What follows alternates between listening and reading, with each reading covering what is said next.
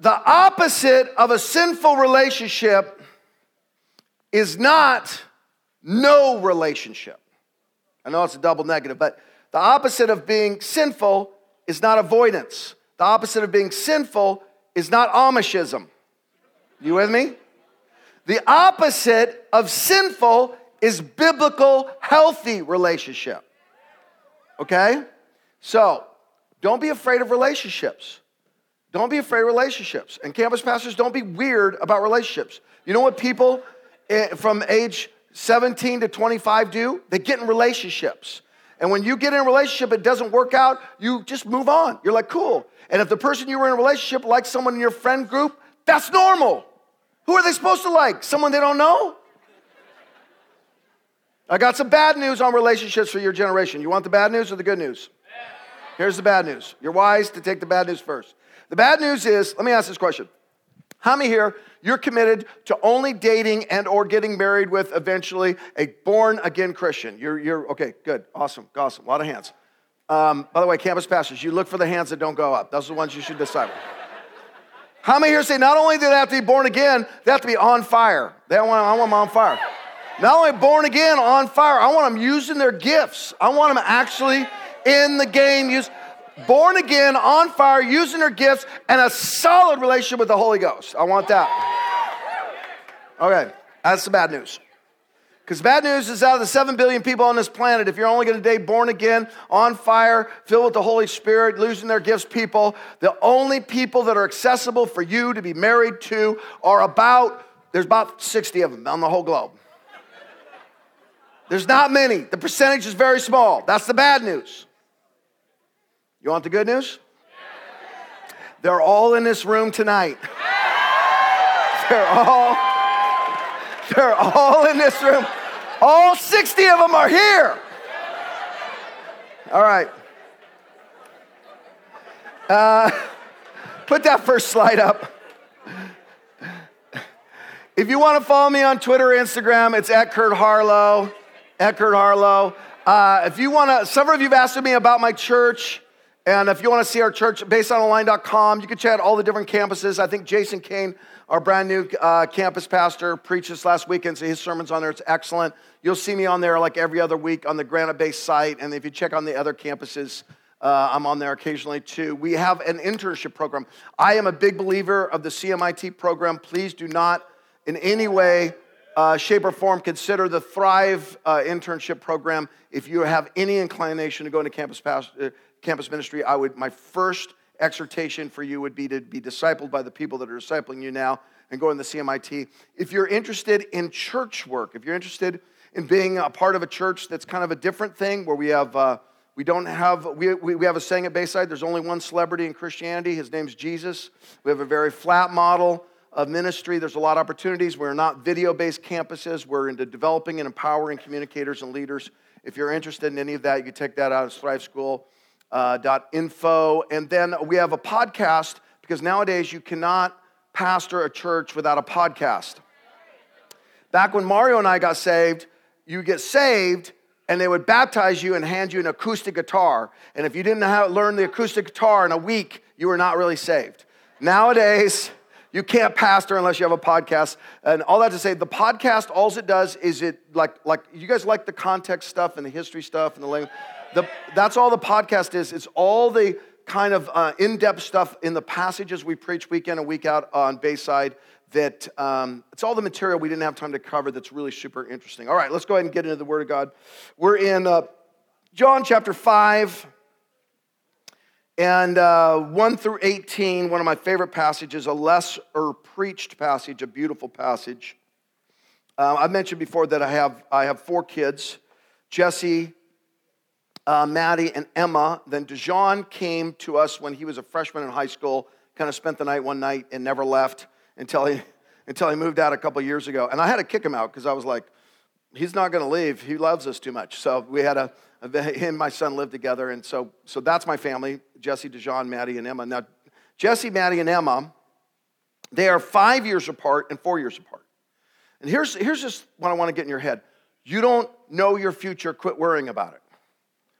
You could be the greatest planner ever. You can have the greatest catastrophe ever. You don't know how that's going to work out. You don't know how it's going to work out. And um, so we got married. We wanted to have kids. We were poor. We were campus pastors. We spent a few years planting campus ministries. We said, let's have kids. And we couldn't have kids. So we went to the doctor and we said, Doctor, why can't I have kids? Is it her fault or my fault? And he said, It's both your faults. And uh, we were both genetic losers. And, um, and so, so we went back and we said, okay, we can adopt for thousands of dollars or we can uh, do in vitro for thousands of dollars. We didn't have in, in, uh, money for adoption or for in vitro, so we tried the third method, which is called Pentecostalism. We prayed in tongues. And uh, lo and behold, it worked. And we had Jesse. Jesse was born December 26th, um, about 27 years ago. And then um, for four years, we tried. We knew used no birth control. And one night, my son said, I want a brother or a sister. And I said to him, Well, if you're going to get a brother and sister, you're going to have to lay hands on your mom because we've all given up. And it was, I was kind of joking, but I kind of wasn't. And he marched right over and he said, Jesus, give my mommy a baby. And I always kid him, he should have said a brother because nine months later, literally nine months later, uh, uh, Madeline was born. And then she was born December 23rd. And, we, and we, she was induced because she was going to, she was scheduled to be born right on Jesse's birthday. And then um, four years later, on just a total interruption and surprise attack, the most incredible, glorious thing happened to our family we got pregnant. My wife is accepted into graduate school. She's about to go back to graduate school, find out completely against all the odds that we are pregnant with our third child, Emma. She was born in January uh, 20th. So all of our kids are within three weeks of each other. And we discovered that the doctor was wrong. We are not infertile. We are fertile every three weeks for, in, for five year period for just ha, every half decade. We have a very narrow is that too honest, Jonathan? I don't care. I'm gonna. Where's Where's Peter? I gotta press him now. You're done. Here's no. I'm just joking. Uh, and so, the point I'm saying here is, you don't know. You don't know. And I will tell you that when we had Emma, it was a huge financial problem and a crisis and a massive interruption, and the greatest thing that ever happened to us. Emma's just full of life. She's this incredible, full of life girl. She, um, she has always been a swimmer. All my kids are swimmers, they're all water babies. And um, she, she we, we, took her to the, uh, the public pool in Elk Grove, California when she was just five years old. And we're at the public pool and it's all crowded. And I don't like the public pool because I'm a little bit of a germ phobe. And it was a really hot California day. The place is just packed, it's shoulder to shoulder, you know. And, and, and I'm there and she says, Daddy, let's go off the high dive. And I thought I could argue with this strong willed girl, or I can make the lifeguard argue with her. And I said, Baby, you go ask the lifeguard if you're old enough to go off the high dive. And I was sure he would back me up. She goes over to the lifeguard. She says, Can I go off the high dive? And the lifeguard goes, If you could swim the length of the pool and back. And before he gets the sentence out of his mouth, boom, she jumps in the water. Choo, choo, choo, choo, choo, choo. Touches side, comes out, choo, choo, choo. Gets out. He's like, You're good for the high dive. She's like, Come on, Daddy! Now, I told you I was not afraid of spiders the other day, right? But I am a little afraid of heights. I'm not necessarily afraid of heights. I'm afraid of the extremely vivid imagination that I have whenever I'm high. Because when I look over, even on that elevator out there, I look over and say, oh, there's dead Curt right there. Knee going a different way. I, I, am, I see, is anyone else visual like that? People say stuff, I see it. So I, I was about to explain to her, baby, daddy is not going off that high dive with you when the mother gives me this look like, son, if you would like to be with me at all in this marriage, you will go off the high dive with that child. So I start walking over the high dive. She, we get in a line for the high dive, gets up to our turn. She starts just going up like a spider monkey, just climbing up this high dive, man. And I get about halfway up the high dive and I rethink my position on divorce and remarriage. I'm like, this is wrong. I don't know why I'm here. And I look back and there's like this chubby 11 year old boy looking right out my trunks, you know? And it's, you can't go back at that point because you have to step on an 11 year old and that's not a good witness. And um, we get to the top and Emma just runs off the high dive, just poosh in the water. No hesitation. She runs. The whole thing's shaking now. And she comes out, Come on, Daddy! Come on! Walk out, the end of the high dive. God speaks to me. Isn't it so annoying about God? I'm in my devotions. Come on, Lord, what should I do? How should I, where should I go? What's the strategy? You ever hear the deliberate silence of God? Just read the Bible some more. The answers are in there. I'm on the high dive. I'm not looking for God. I'm not listening to God. I don't want God to speak. He speaks to me so dramatically, drops his thing in his spirit, my spirit, and he goes, Hey, Curt, how come your daughter is so confident and you're so filled with fear? I said, Because she's an idiot, Lord. She's. they don't know what they're doing at age five. Oh, none of the parents are laughing right now because they're like, Yeah, they're idiots. They're total idiots. You're like, That's so mean. No, no, you'll know. You'll get them around your life. They are brain damaged for most of their life. If you raise them right, you raise them out of the brain damage. I said, She's dumb. The Lord said, Well, maybe, just maybe, she actually believes that she's got a loving, strong, powerful father right behind her, and that no matter what risk she takes, that father is gonna make sure it turns out all right. Maybe she's so confident because she actually believes in her father. This isn't about swimming, is it?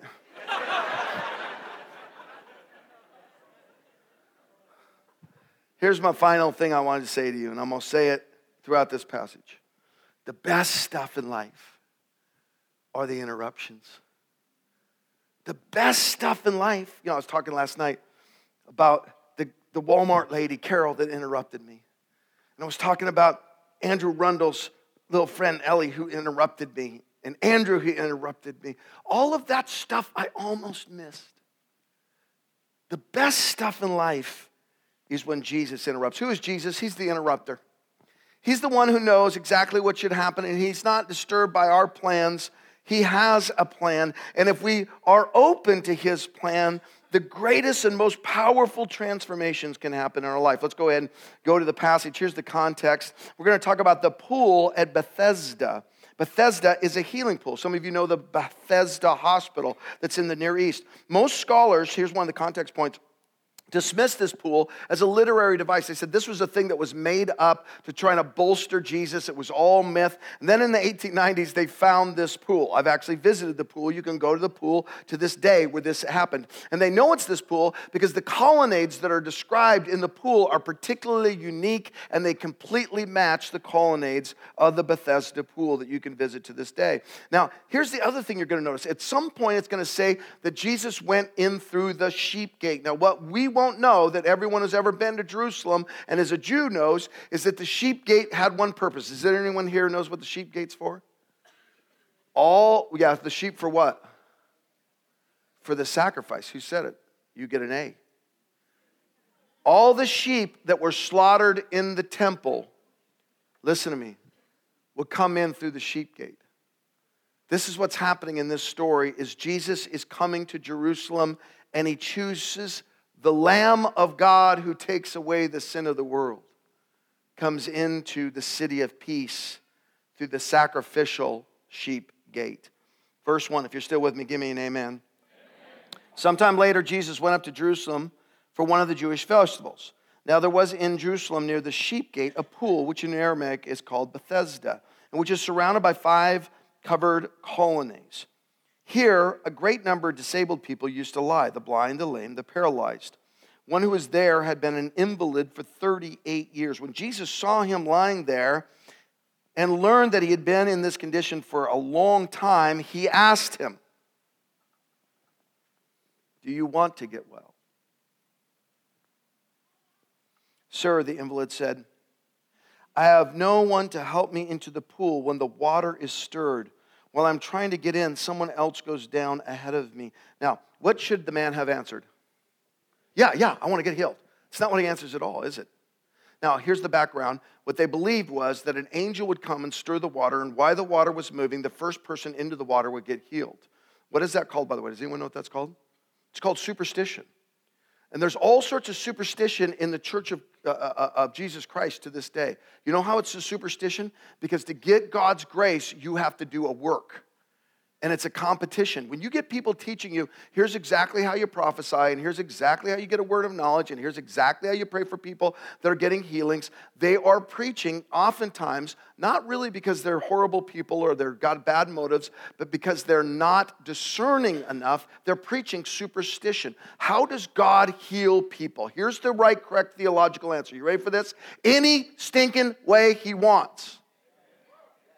And it's okay to talk about the scenarios of which God does that. Some people confine God and say God can only heal in these ways because these are the only things, the ways that God mentions of healing in the Bible. And other people are like, God does this incredible stuff, but first you got to go to this prayer tent, then you got to do this, and you got to ask people these questions, you got to go on these prayer walks, and you got to have these claws and all this.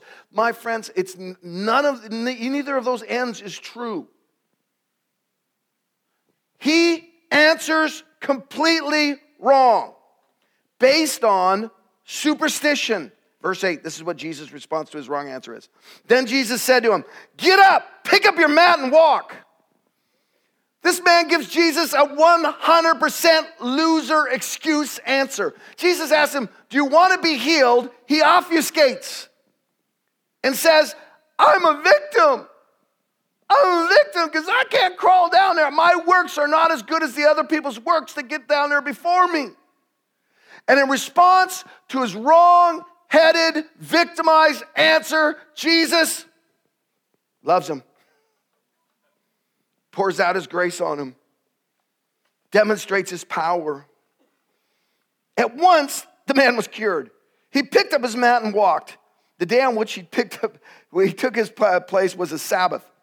And so the Jewish leaders said to the man who had been healed, It is a Sabbath. The law forbids you to carry your mat. Okay, so here's the problem. On the Sabbath, you could walk, but you couldn't walk with your sleeping bag. That's one of the rules in the Talmud that I was talking about the other day. So it's like, hey, you can't be walking around with your sleeping bag. God hates you if you walk around with your sleeping bag. Verse 11.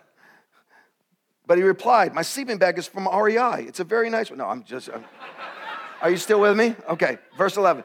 But he replied, the man who made me well said to me, Pick up your mat and walk. So they asked him, Who is this fellow who told you to pick it up and walk? The man who was healed had no idea who it was. Do you know, if I laid hands on someone and they got this dramatically healed, I would actually put that on YouTube and ask for donations. That's not what Jesus does for Jesus had slipped away into the crowd that was there. Later, Jesus found him at the temple and said, See, you are well again. Stop sinning, or something worse may happen to you. Here's what Jesus is not saying He's not saying that the, there's a direct correlation between every hardship and sin.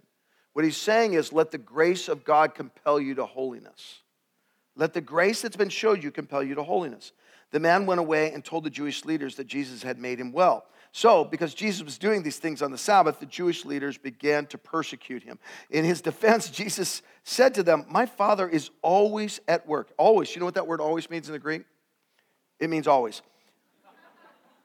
And to this very day, and so am I working. For this reason, they, they tried all the more to kill him. Now not only was he breaking the Sabbath, but he even called God his own Father, making himself equal with God. Here's John's theme again that Jesus is God. Why master this material? This story, this passage is for anyone who actually wants to be honest about the impact of your own attitude on God's miracles in your life. This question, do you want to be healed?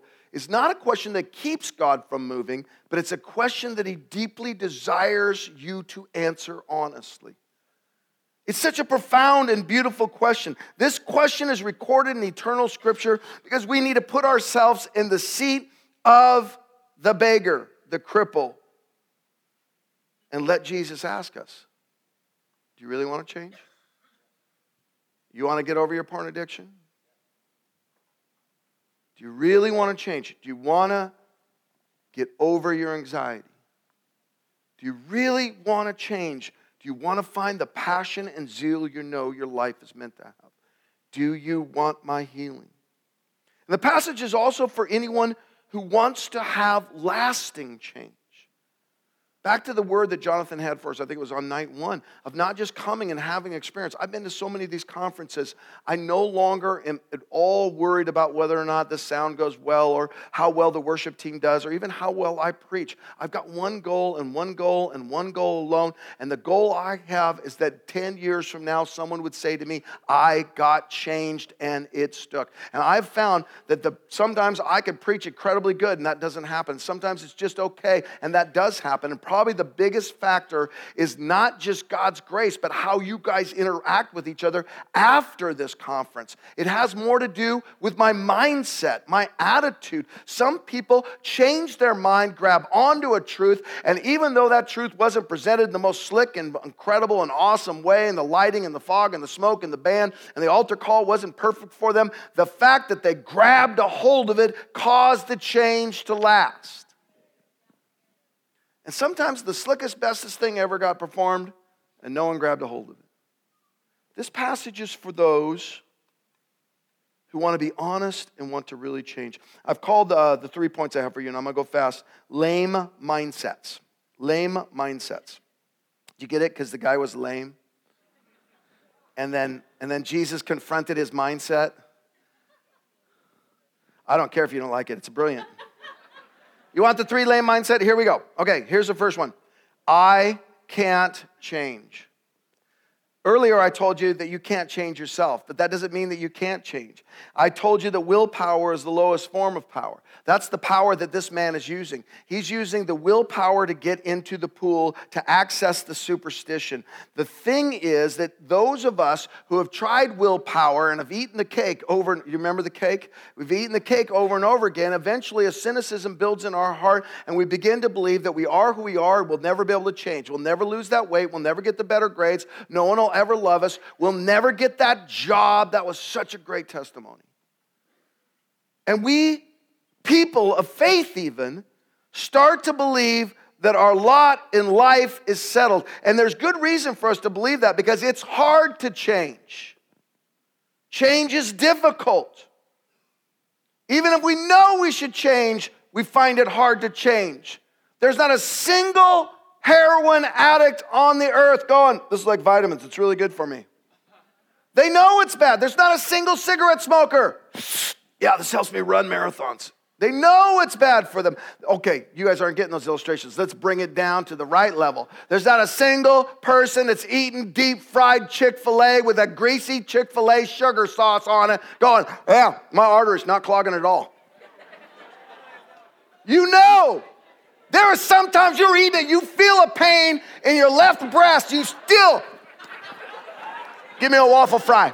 I'm gonna, I'm gonna unblock that with some waffle fries. Chocolate, shake it.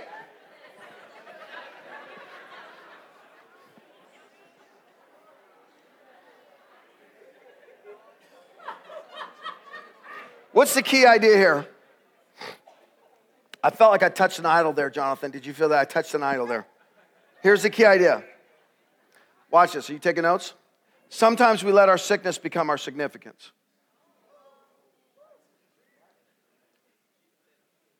Sometimes we let our trial define who we are.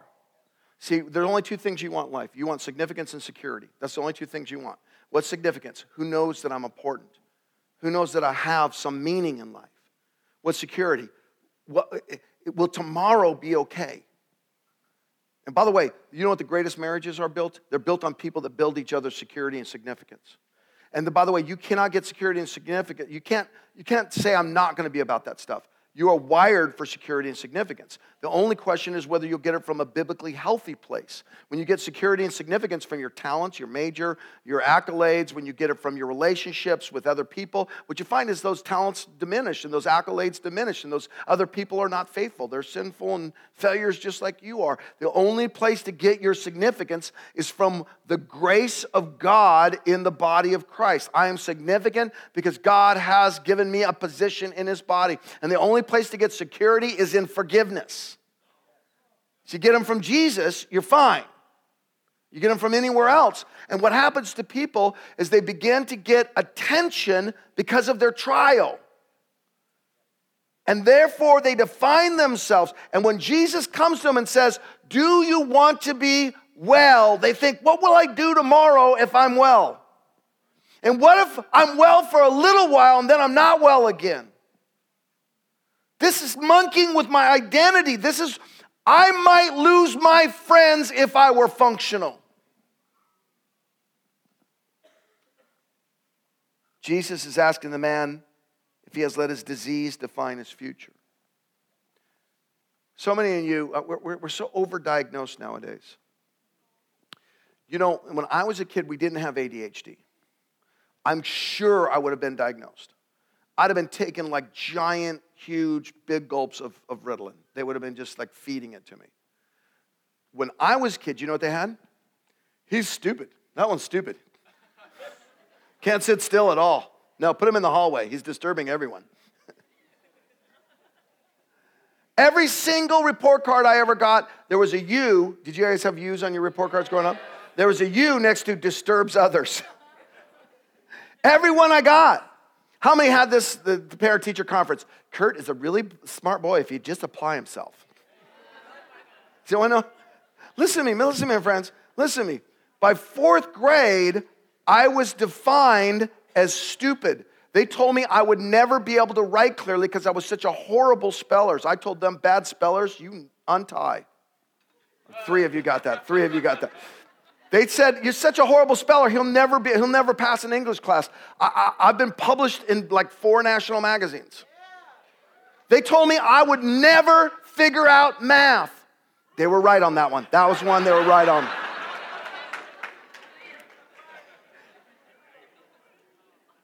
Do you know that the human brain, the frontal lobe, doesn't stop growing uh, in terms of its full development until you're 24, and that it's plastic enough, it's elastic enough to change your entire life. Did you know that the reason that they won't give you a motel room when you're too young, or they won't give rent a car to you when you're too young, young is because the statistics that you were going to mess up that car or that hotel room proves that your brain wasn't fully intact. Your frontal lobe is discernment. There's faith and discernment. What is faith? That's risk taking. What is discernment? That's knowing don't do that. That will hurt and be expensive.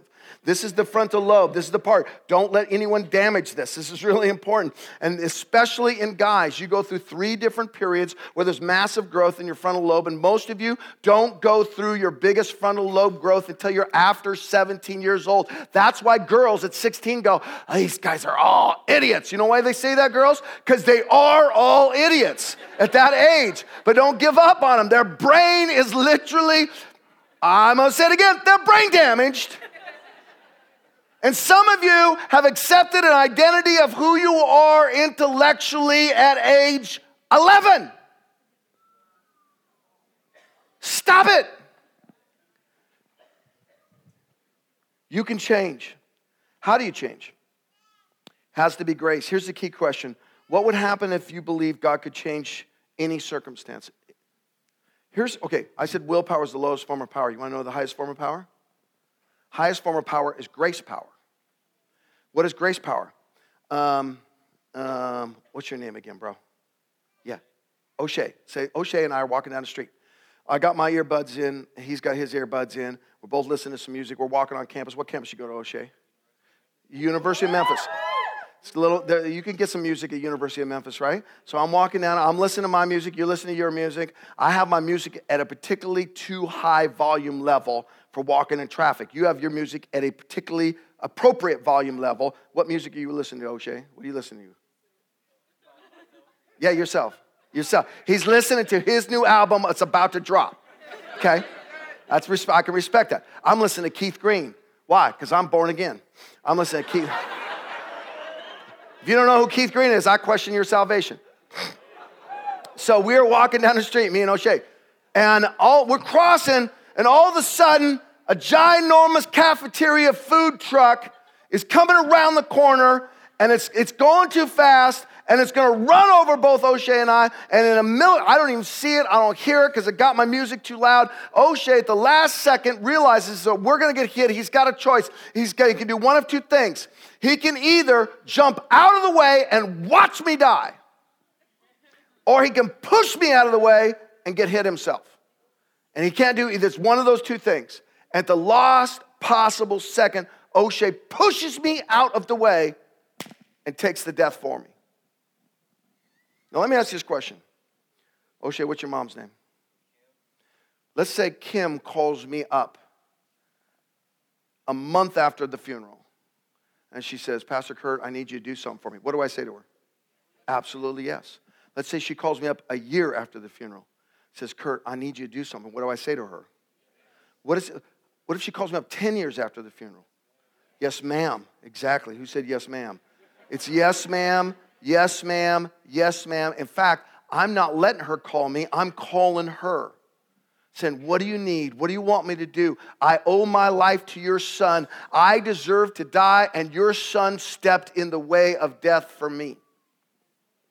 I owe a debt of gratitude so profound and so deep. Every breath I take, I would not now have had he not been a selfless person who, not being of blame himself, wanted me to live.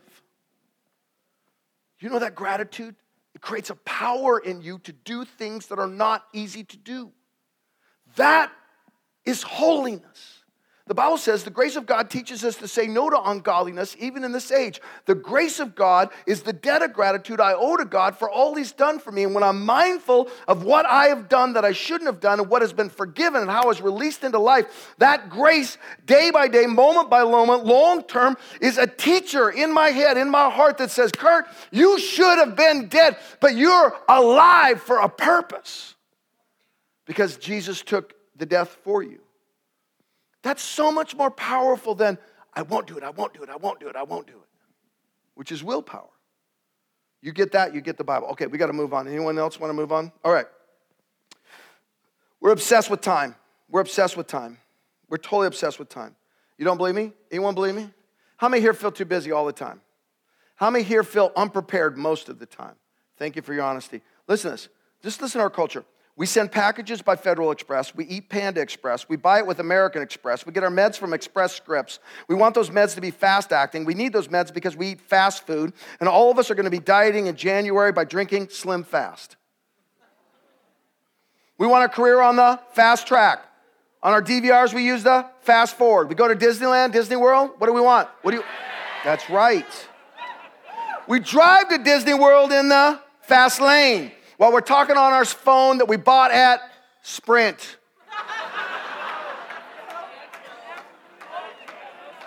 We wear Speedos. Don't wear Speedos. Don't wear Speedos. We meet through speed dating. We have a meeting to get up to speed. We drink instant soup and instant noodles and instant cocoa. We love instant messaging. We hate instant replay. We love it. We post all of our life on Instagram. We change our old Jiffy Lube, our Speedy Lube, our Quick Lube. We manage our finances through Quicken. We give the, we, we gas up at the Quick Stop. We say about each other that, that hey, there's a quick study. They're quick witted. They're quick off the mark. And they sure are quick. They are sure to make a quick buck. Everything's quick. And what do we say to each other? Get a move on. Hurry up. Hurry up. You're in the room with your roommate, this curling her hair too much, and you're like, worship's starting. Come on, get a move on, get a move on. Get a move on. This elevator's gonna be crowded. Let's go. Get a move on. And why do we say to get move on? Because we are constantly wanting to beat the rush. What if we figured out that the rush is beating us? So, number one, I can't change. You can change by the grace of God. Number two, lame mindset is now is not the right time. I'm not ready. I'm not prepared. I'm too busy. God, would you please come back when it settles down? The biggest lie you can ever tell yourself is it's going to settle down after this. The Pharisees wanted the Messiah to come. But when he came, they said, Listen, you're not doing it in the timing and the order and the right way. We, hey, listen, we have a no healing rule just for Friday night to Saturday night. You can heal all you want on Monday. Why do you want to come and do all your healings on the Sabbath? When we say to God, I can't, it almost always means I won't. We say the Bible can only be taught this way. You got to teach the Bible verse by verse. You ever hear that? How many have heard you got to teach the Bible verse by verse? I like it as a concept, but you want to know what? The first 500 years of Christianity, they didn't have the verses. You got to teach the Bible truth by truth. Worship should always be like this only three songs. The first song should be up, the second song should be down. The third song should be down, but go back up. Because everyone knows the announcements are boring. When you go into the announcements, it's got to be up. The church should be only this size. I know some major national preacher going around preaching that only churches should happen in homes. Only churches should happen in homes. This is such. Do you know where you know where churches? You know where? You know where churches should happen? You know where churches should happen? Everywhere. I can't. You name a place, and I'm like, let's put a church in there. You say, Curt, will you put a church in a strip club? Yes. During the day.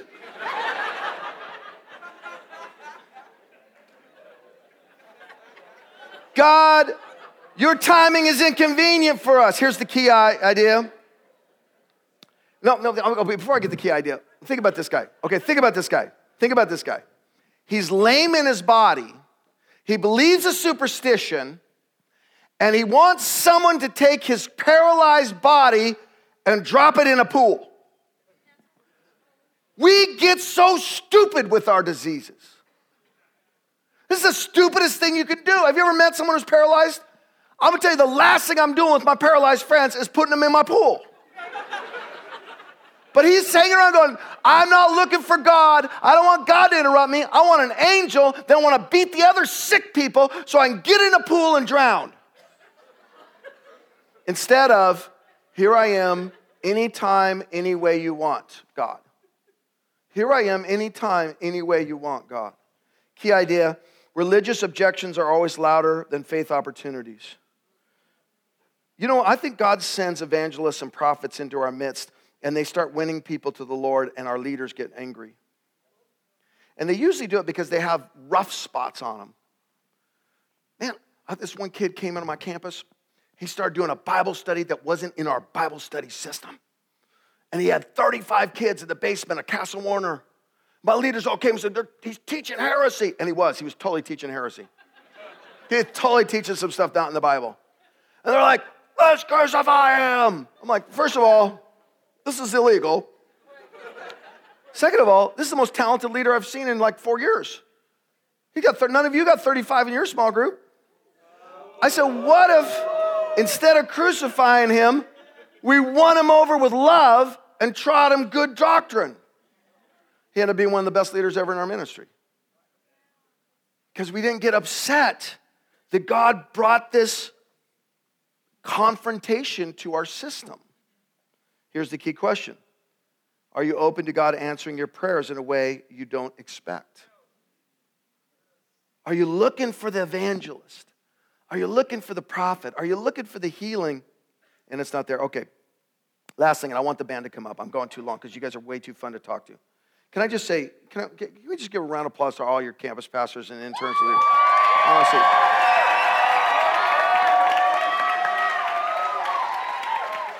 I go to some places, and honestly, I go to some places, and um, and it's hard to speak there. You guys are so awesome, and it's been such a joy and a privilege. I honestly, I mean that very sincerely, soft hearts.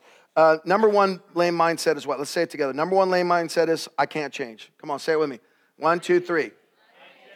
Number two mindset is. That was pretty good. Let's try again. Number two mindset is. And number three is Jesus isn't working. I, I, can't, I can't tell you how many people tell me that God is not answering their prayers, that God is not moving in their life. I've never felt God. I prayed and He did nothing. Look at what, the, what says. In, my, in his defense, Jesus said to them, My Father is always at work. Do you believe that? My Father is always at work. Um, we, we, I'm a dog family. I like dogs. Anyone else here like dogs? Yeah, we need keyboards behind the dogs because this is going to be a dog death story. It's sentimental. So the breed that we have had like four of is Old English Sheepdog. Anyone here have all? It's like the Disney dog, the Old English Sheepdog from Little Mermaid.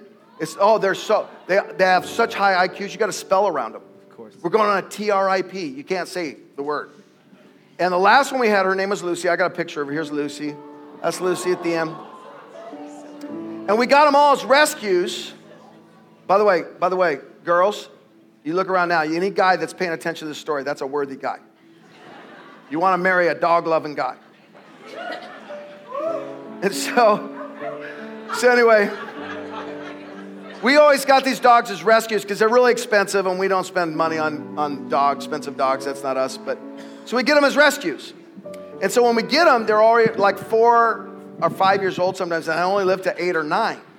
So you have them for like four years, and they're just like, they're total. Am I wrong about this, Steve? They're total members of the family when you have a dog you really love. And uh, dogs are good. Uh, Steve's a good dog trainer. I know that about him. And um, the last one, when she died, when Lucy died, I said to my kids, that is it. That's it. I can't do this. I cannot lose a family member every four years. I'm done. Plus, we are moving to get closer to the church where I'm working at, Bayside, and, and we had a smaller backyard, and I'm like, the, the poops are too big, and, um, and it's too hard on my heart.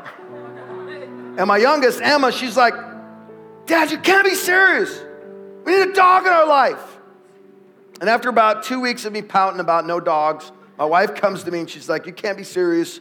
We're going to have a dog. I said, Okay, we're going to get a dog, but I only have three requests. Request number one is I want to be a small dog that lives many, many years. Many years. I never thought I'd be a small dog person, but I want a longer living dog and I want smaller poops. Can I just. And number three, we're close enough. Thank you, Chuck. I'm glad you like that. Number three, we're close enough to Christmas. You got to keep the fact that we're getting a dog completely secret from Emma because I want it to be a surprise.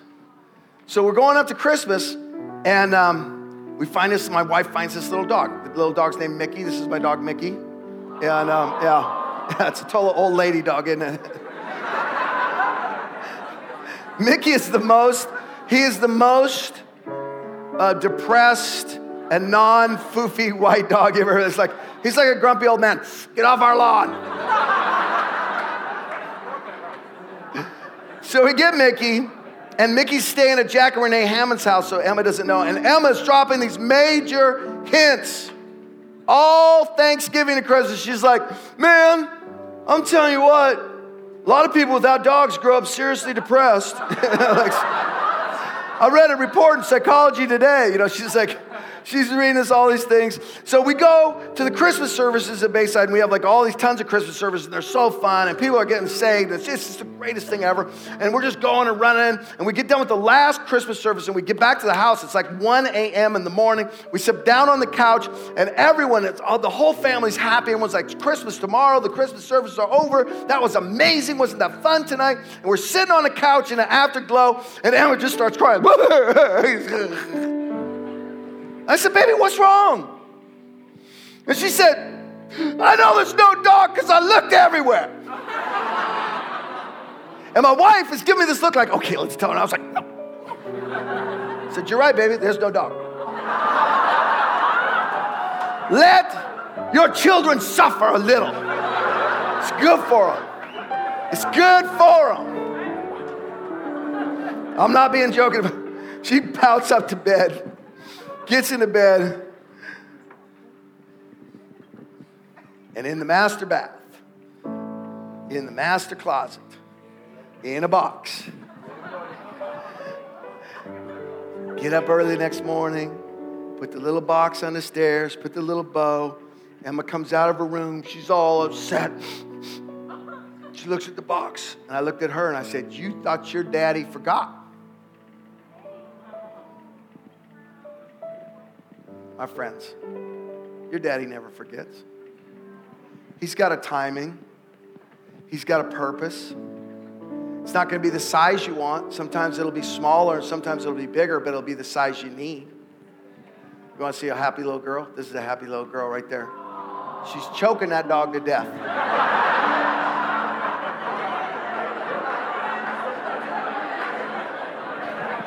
Stand to your feet. Listen to me. If you're still taking notes, write this last sentence in. Here's the key The problem is not God's working, it's our watching. God's at work, my friends. Here's what Jesus wants to say I'm going to interrupt your life. When you least expect it, when you do not want it, with the stuff you need the most, I'm to make you crawl out onto a diving board. And that's where I'm going to speak to you. My only plea to you is to be open to the interruption of God. Let Him be sovereign. Leave this place wide open and live your life. Say, God, I believe I can't change me, but you can. And I'm going to let you do it in the timing and the way you want because my commitment is this you are always at work. And when you ask me, do I want to be healed? My only answer will be yes and amen. If you want God to touch you in your life right now, if you want to experience the healing that you need, it could be for your heart, your head, or your history. If you want God to touch your life, I'm going to invite you to come to this altar. We're going to sing some worship songs. We're going to pray one for another. We're going to lay hands on everything that moves. Eh, that moves. If you want God to move, don't stay a moment in your seat. And what I'm going to do is I'm just going to prep the prime the pump a little bit. We're going to ask the worship team to sing one song, and we're going to re-enter into worship. And then at some point, we're going to start laying hands on each other. Are you guys up for that plan? Does that plan work? Worship team, can you do that? All right, let's do this.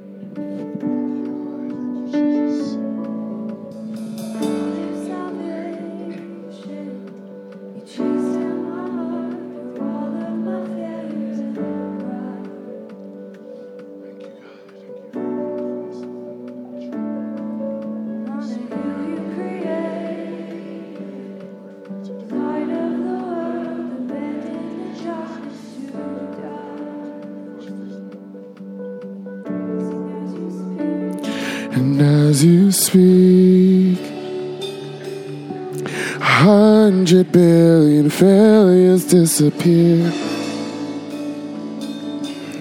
Where you lost your life so I could find it here.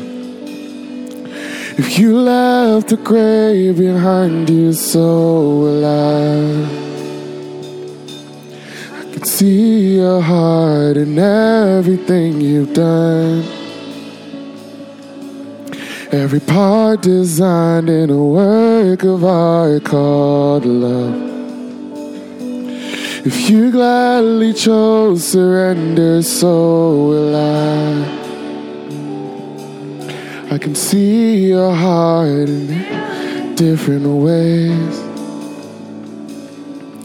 Every precious one, a child you died to to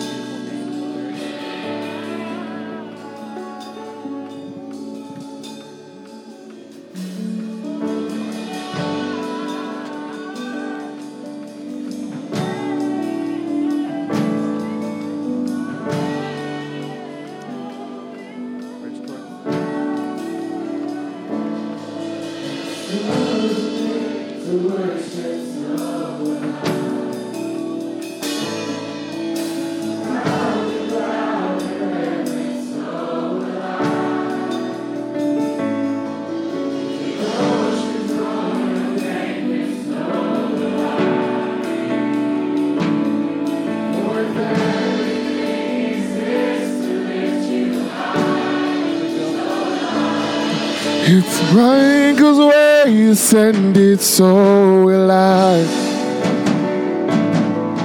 The rocks cry out in silence, so will I. The sum of all our praise still falls shine. I'm sing again a hundred billion times.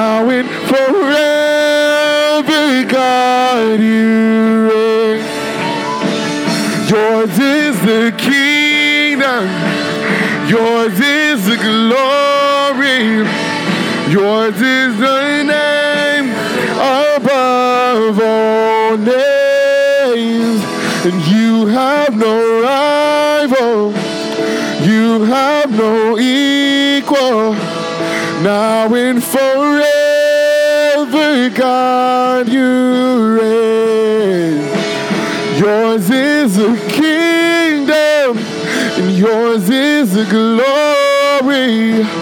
Yours is the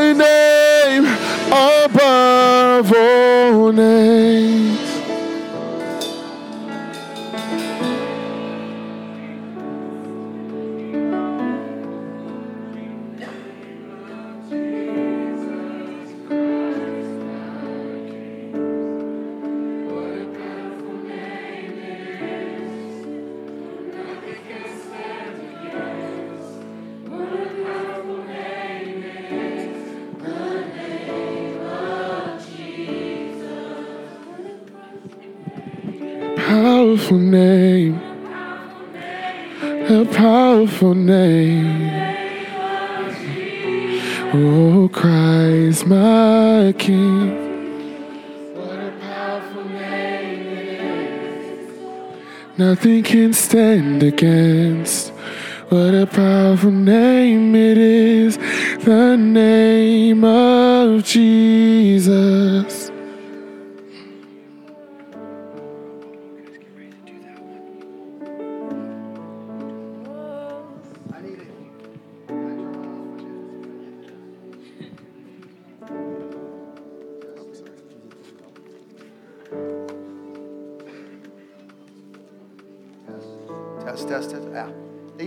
Me down when they're singing. Smart. Okay, here's my question to you. Turn the house lights up just a little so I can see people. Um, by the way, do we have? It's great to be emotional in worship. Amen. Do we have to be emotional for God to heal? No. no. Do we, can lights be up for God to heal? Can God heal when lights are down? Can God heal in your hotel room later? Yep. Yeah. Can God heal in a car on the way home?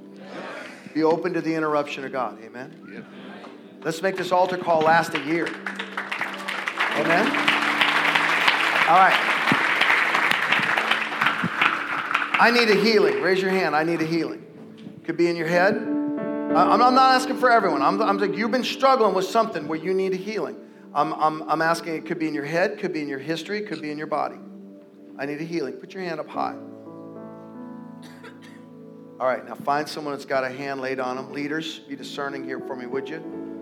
Um, you know what? I don't really, God doesn't use me in physical healings that much. Every once in a while it happens because I think God's grace is not limited by what my giftings are. But I just want to encourage you open yourself up right now that God could use you. It's not, it's a gift of grace, the healing, right? It's not your fine and fancy words, it's not our singing or preaching. It's what Jesus did on the cross. So let faith rise up in your heart right now. You got someone you're laying hands on? I'm, I'm talking to the prayerers right now. Amen?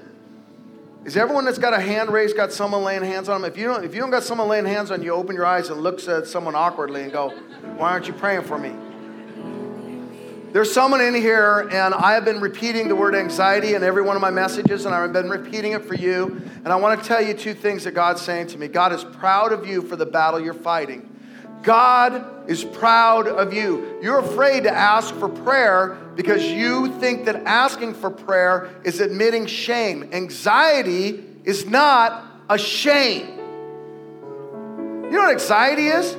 It's a normal, natural response to the brokenness of this world. I'm not looking at people dealing with anxiety and thinking that they're flawed. I'm looking at those of us that got joy and saying, man, you're weird. This place is broken. Amen? But even though it's broken, God doesn't want you to walk in that anxiety. He wants you to walk in peace above and beyond your circumstances. And I want to tell you there's no shame in receiving counseling, there's no shame in uh, using medication, and there's no shame in asking for prayer. And I'm just believing God might interrupt someone's anxiety tonight. Someone got faith for that? Amen? I think God wants to keep your generation afraid Because if you weren't afraid, wow, what you could do. All right, let's pray for healing right now. Go ahead and just, you just pray the words that God gives you for the person you got hands on. They don't have to be wise or persuasive words. They're words that appeal to the grace of God. Right now, just let faith rise up in your heart and pray for healing for someone. God, we love you. God, you're good.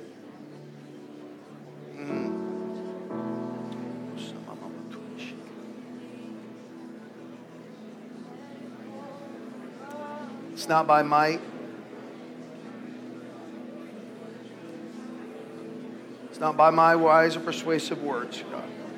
It's by a demonstration of your grace.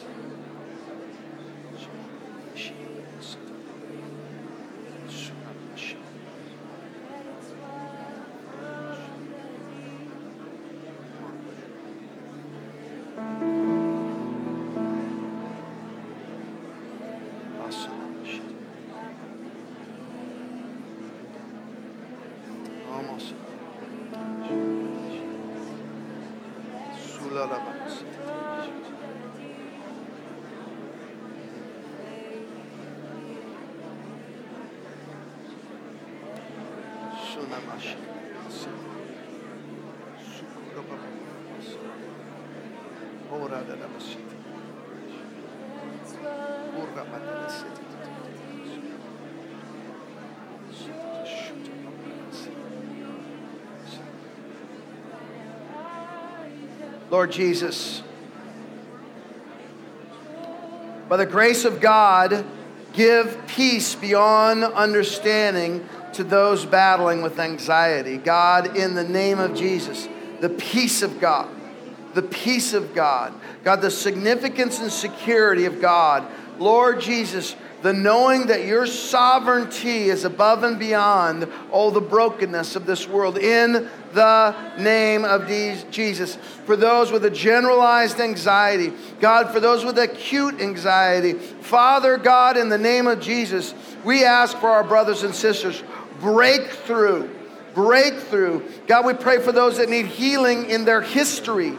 Something traumatic has happened to them. A shameful failure haunts them. God, I pray that you would speak to them so clearly that where there was failure and sin and death, you now give grace. That there's nothing they can do to make you stop loving them because there was nothing you did, they did to make you start loving them. God, let the forgiveness seep deep into the bone marrow of their life. Let them walk in freedom. Broken children healed by a loving God. Let the grace of God teach them, God, how much you love them. God, not that they would be committed to you, but that they would know how committed you are to them.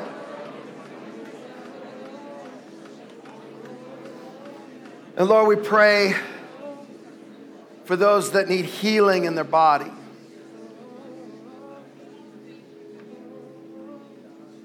We come against every abnormal cell. Every cell that's a manifestation of the brokenness of this world. Everything that would call itself cancer. God, you are the giver of years. You're a good father who gives good gifts to your children who ask. We don't understand your timing or your ways, but we submit to your goodness. And we say, God, you give us you give us what good fathers would give their children. Touch us, God. Touch us, Jesus.